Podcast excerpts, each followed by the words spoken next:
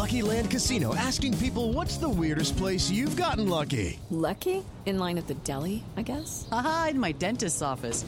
More than once, actually. Do I have to say? Yes, you do. In the car before my kids' PTA meeting. Really? Yes. Excuse me, what's the weirdest place you've gotten lucky? I never win and tell. Well, there you have it. You can get lucky anywhere playing at LuckyLandSlots.com. Play for free right now. Are you feeling lucky? No purchase necessary. Void where prohibited by law. 18 plus. Terms and conditions apply. See website for details. Hi, everybody, and welcome to episode 276 of the Professional Book Nerds podcast presented by Overdrive. This is Adam. I'm joined by Jill. How's it going? Good. How are you? I'm still cold. Mainly because our office is cold, though. Our office is freezing. Yeah, it, I know that people work hard when they are, like, when you have a large office like ours. Like, I, I'm sure it's a a lot like a subtle dance to figure out getting the temperature right in the office. But I've been cold all day, and I happen to be right under some vents, so that's unfortunate. It's cold. Yeah. How are you doing? I'm good. Good.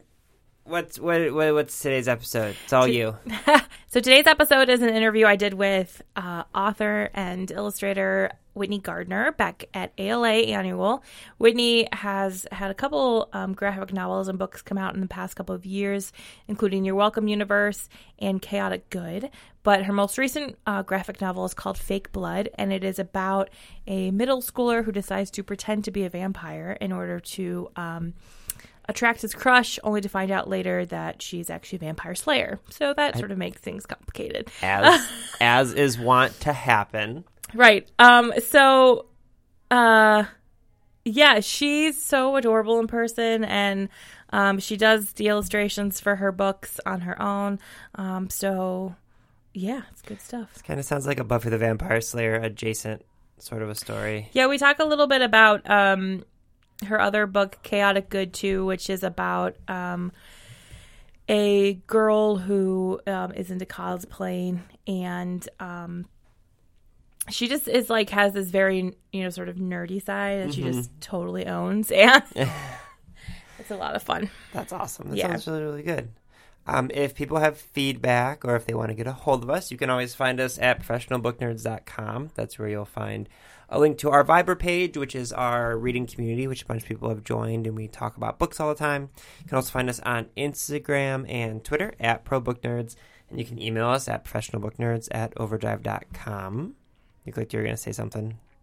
nope Is that everything? i think so Okay, cool. All right, well, I hope you guys enjoy this interview on the Professional Book Nerds podcast.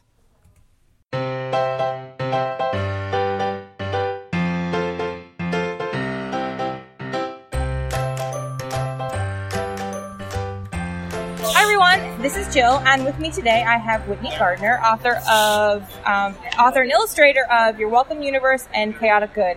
Her latest book, Fake Blood, is out in September. Whitney, thank you so much for joining me today. Thank you for having me. So, can you start by giving our listeners a brief introduction to Fake Blood? Oh, Fake Blood. Um, that's my first graphic novel coming out in September.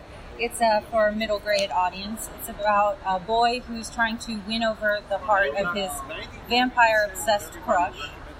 So he decides to um, pretend to be a vampire to win her over. But his uh, big mistake is that she doesn't love. Va- uh, she's not obsessed with vampires because she's in love with them. She's obsessed with them because she wants to slay them. And now he's found himself in a predicament. In a bit of a predicament, right? Yes. And also then Chaotic Good, because this one, the description for this, I'm just like, oh, this is my kind of book. Chaotic Good is like she's the man uh, meets Dungeons and Dragons, sort of a, a girl cosplayer. Uh, moves to a town in Oregon called Eugene. It's south of Portland, and she's feeling sort of misplaced there, and she feels uh, sort of put out by the owner of the local comics shop. So she decides to dress in drag to uh, sort of infiltrate the boys' club and join their Dungeons and Dragons. So I'm gonna go ahead and guess you're sort of a geek yourself. Yes, absolutely. and I think it's a it's a really good and important thing to have more books that feature characters like that that are you know just there's so many of us who identify that way and being able to see ourselves in fiction? Like, is it fun to write those types of characters? Oh, absolutely. It's fun. It's fun for my younger self to feel like, oh, all these things that I once liked and was the only girl that liked Right. these things. Now I've been connected with so many other women and girls who love these things, and it's nice to feel like we have a community Right. going. Do you play Dungeons and Dragons? I am a dungeon master. Yes. Oh, that's even better. so when I was reading um, the description of both uh, Chaotic Good and Fake Blood, I thought it was interesting that there's these two characters who sort of are pretending to be something else. Oh wow. Yes. Was that intentional? Absolutely not. I am just realizing that this very moment. All right, well, that's okay. but I, I mean, I think that's sort of, you know, there's a lot of. Shakespeare would do plots like that. That's a very sort of common plot. So, not intentional, but what made you want to, for both of those stories, take that approach to telling it? Um, I think that when I was growing up, I was sort of a loner kid. I was a weird kid, and I didn't have a lo- all my stories are sort of centered around making friends. You're Welcome Universe is, is the same. Um, and I think that when I was trying to figure out the best way to make friends, I would try on different personalities to try and win over whoever I was trying to be friends with. Mm-hmm. And I think that ultimately that never really works um, because then you have you're either stuck pretending to be this new person, or these people don't like you for who you are. Right. So I think that that sort of thing runs through a lot. I guess runs through a lot of my stuff because it's how I felt growing up. And I feel like a lot of people probably do that. I'm 30 and I still have to, like, Oh yeah, stop myself thing. from from doing that. So I think exploring that and from for like the younger audience who are maybe struggling with that and finding their own identities, it's important to have those books that they can relate to in that way. Yeah. So before becoming um, a writer, you had worked as an art teacher and a school librarian. Is that That's correct? right. That's right. So did your experience as a school librarian um, help you in becoming a writer? Do you think? Absolutely. I don't think that if if I hadn't become a school librarian, I don't know if I necessarily would have become a writer. Um, but that was my foot in the door to the world of children's books, and I really I loved that job very much. So, were there things that you noticed? Maybe there were gaps in what was already being written that you thought you. No, could- not necessarily. I, I don't try to like fill in a niche or a gap or anything. It's just whatever I want to write or an idea that is begging Right. to be written. When you write, do you um, plot out the plot? That sounded terrible. Do you? Yes, Have I'm a plot, okay. Absolutely a plotter. I am not a pantser. Okay. I outline and outline and outline, and I don't always stick to the outline. But it's very nice to know that it is there in moments when I get stuck writing. Like, but you know what's coming next? It's this, this, and this. And you're like, okay, I got this. I can keep going. Um, so yes, I outline a lot. And um, then making that switch from because you know you're Welcome Universe and Chaotic Good Word novels, and now Fake Blood is a graphic novel. How was the change in your process for creating a graphic novel? Was there a difference in how you sort of approach things? Not really, which is I, people are sort of surprised when I say this. Uh, I started writing graphic novels first, and I switched to novels, Oh, back in to the graphic background. novels again. Okay. But it's still the same. I outline everything first, and with graphic novel, I don't do any drawings up front. I write the whole script first, so that way, future Whitney has room to be creative. When- Okay. When it comes time to draw it.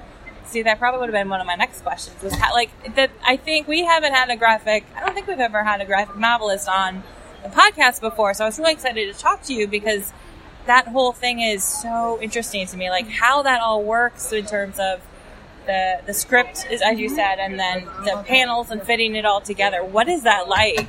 everybody's process is a little different, which can be kind of tricky, I think, in publishing because all artists like to do things their own way. But I uh, write the whole script first. My editor and I went back and forth on it, and then once it was nailed down as much as we could, then I started drawing. Because I don't want to go back and say, "Oh, this whole scene has to go after you draw you've drawn it." That's very heartbreaking. Right, of It's course. a lot more work to edit a piece of art than it is to edit a page of text. Sure. Um, and then I would send my editor, my art director, one chapter at a time of just the outlines, and they would finagle things, and then I colored, and then it was Then you had the whole yes, thing. yes.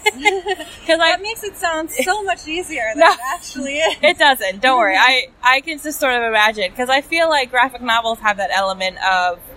I mean, they're very visual, of course, but you have to sort of take the page stuff into account too, right? Like children's books, you know Yes. how the leaves work and all of that. And I and I'm wondering if that was a challenge or an obstacle to sort of work around. That's sort of a puzzle you figure out very early. After you write the script, you do something called thumbnailing, which is basically drawing the entire book with stick figures, very small.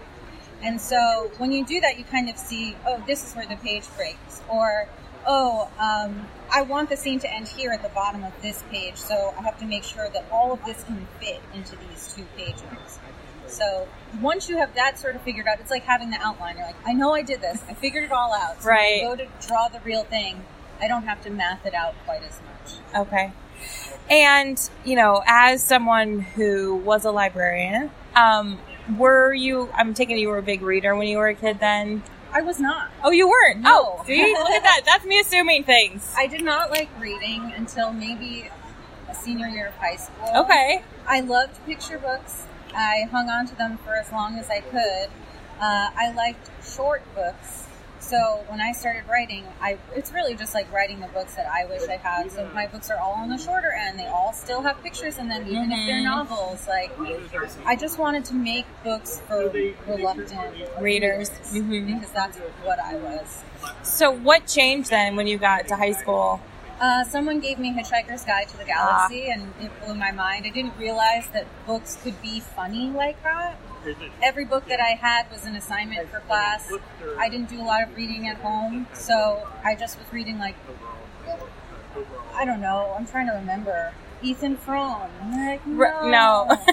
so like someone gives me a Hitchhiker's Guide to the Galaxy. I'm like, oh my gosh, this is funny and weird, and it it blew my mind, and that kind of opened me up to the books. I think that really is a struggle that teachers and, and librarians have. Teachers probably specifically because there are certain books they have to teach, and if the kids aren't really finding it interesting, they may get completely turned off from reading altogether. And YA was not a thing when I was growing up. Like we had Babysitters Club, and that's about it. That was like, about Sweet it. Valley High, and I was not into that. I was not like a Babysitters Club kid. Um, so to me, I didn't have those options. Like if somebody had maybe handed me Hitchhiker's Guide earlier, because I mean that's it's not very high bar. Right. Uh, maybe I would have been more interested. I always did like when teachers let us choose at least one book in the classroom. So then, when you were working as a school librarian, did you have opportunities to help those kids who maybe had I been you? tried. Um, it was nice because I didn't have to assign them a book. Right. And I was just like, welcome to the magical world of books. What do you like? Let me show you where it is. I had a very small library. It was about the size of a classroom. So I tried my hardest to get something of everything in there. Um, I was just glad that I didn't have to be the person to assign that of the book. I know. I don't want to ever say like that book is boring because it could be someone's favorite book, but yeah. No, but I mean, you know, we all have our own unique tastes on. I hated most of the assigned reading, but I luckily, you know, had books outside of it and enjoyed reading on my own. And so for the kids who don't do that, I think it really is a struggle for them and they just sort of think, I'm not a good reader. I just don't like reading. But without knowing that there's this whole world of other books out there, you just Right. have to find it. And luckily, there are becoming more and more YA books. You know, that genre is becoming more popular for Yes. those kids. Absolutely. Yeah, that's it's hard. so then, um, when you did start reading, were you other than Hitchhiker's Guide to the Galaxy? What sort of types of books were you reading? Oh, um, hmm, I read a lot of Tom Robbins. It's not very children appropriate. um, and then I mean, I think I like just started backpedaling and going back and re- rereading all of Shel Silverstein and rereading all of Maurice Sendak, and I kind of like got over this. I'm supposed to not like picture books anymore, and just I went in hard on children's books. Uh, Wayside School. Oh, I love the Wayside School books. Yes, another series that I was obsessed with. Those are so much fun. And I, yeah, So I want to do the Wayside School graphic novel. I'm calling dibs. Whoever can make that happen, Well, please call me. I would be all over that. Those books were so much fun, and they were just so. the- he- I I think that was one of those books where the first time I read them, I'm just like, books can be like this. And I read a lot, but they were just so different mm-hmm. from anything else I'd ever read before. And I still remember like the floor 13, where like the teacher's on the floor 13, but there's no floor 13, so he has to like run up and down the stairs. Like they're just so, there's just something about them that even now, 25 years later, I'm still just utterly fascinated by them. And those are, I think, are the stories that we have to try and get kids to read, the ones that really get into your brain and won't leave. For sure. um, so have you gotten then with your books now, have you heard from kids who've read them and have found them? Um, not too much because the books that I have out right now are for high school Right. kids, and for them it's not cool to care about things. um, but I have done some school visits, and they've been very um, charming and nice. But um, no, I haven't had too much interaction with Okay. readers yet. But I'm still very new. That's all right. But you're doing school visits, so there's probably, Yeah. hopefully, kids who have sat in and on on those and thought, I can go read those I think books. that that's what happens. I think in the moment you don't really hear, but later on you hope that they like something. stuck. Something's, yeah, stuck. Of course, absolutely. so, um, let me see. I have notes that I cannot read right now. Um, okay, so at um, the end of all of our interviews, we do this thing that we call the Nerd Nine, which are nine sort of light-hearted questions. Don't Okay. push too much thought into these, I promise. So, what was the last book you finished reading? The last book I finished reading was The Hating Game. Um, I was on vacation, and that was my beach read. That's fine. I feel like I probably know the answer to this, but what was the book that made you fall in love with reading? well, The Yes. Hitchhiker's Guide, and then also Where the Sidewalk Ends. Okay. Do you have a favorite place you like to read? Um, outside. What- Anywhere outside. Anywhere outside. Yeah. Um, what is one place you would like to travel to that you haven't been to yet? Japan. Oh, okay. I'd love to go to Japan. Do you have a favorite holiday? New Year's Eve. That's a, I don't think I've ever had anyone give that answer before. That's a good one. Cats or dogs? Dogs. Coffee. I have two pugs. Oh, oh, I love pugs. They're so cute. They're little smush faces. Um, coffee or tea? Coffee. Favorite food? Uh, don't make me choose. It's fine. I feel like, yeah, I had interviewed it. Pizza, donuts, Eh, That's a tricky one. sushi, Okay. junk food. all of it. Just all of the Yeah. food. and if you could have dinner with one person, dead or alive, who would it be? Oh, okay. It would be, yeah, I'm gonna just say Shel Silverstein. That's a good answer. Yeah. That is. Um, so finally, what is one thing you would like readers to take away from reading your books? Um, I would like readers to, I don't know, read my books and feel like it's okay to break the rules a little bit. I really like that answer. Thank you so much for coming on Thank the you podcast, for having me. Whitney. This is wonderful. So Yeah. nice to meet you. Nice to meet you too. Readers can sample and borrow the titles mentioned in today's episode from Overdrive.com, and our library friends can add these titles to their collections and marketplace. Step into the world of power, loyalty, and luck. I'm gonna make him an offer he can't refuse. With family, cannolis, and spins mean everything. now, you wanna get mixed up in the family business. Introducing The Godfather at ChumbaCasino.com. Test your luck in the shadowy world of The Godfather slot. Someday, I will call upon you to do a service for me. Play The Godfather now at ChumbaCasino.com. Welcome to the family. Purchase necessary. VGW Group. Void where prohibited by law. 18 plus. Terms and conditions apply.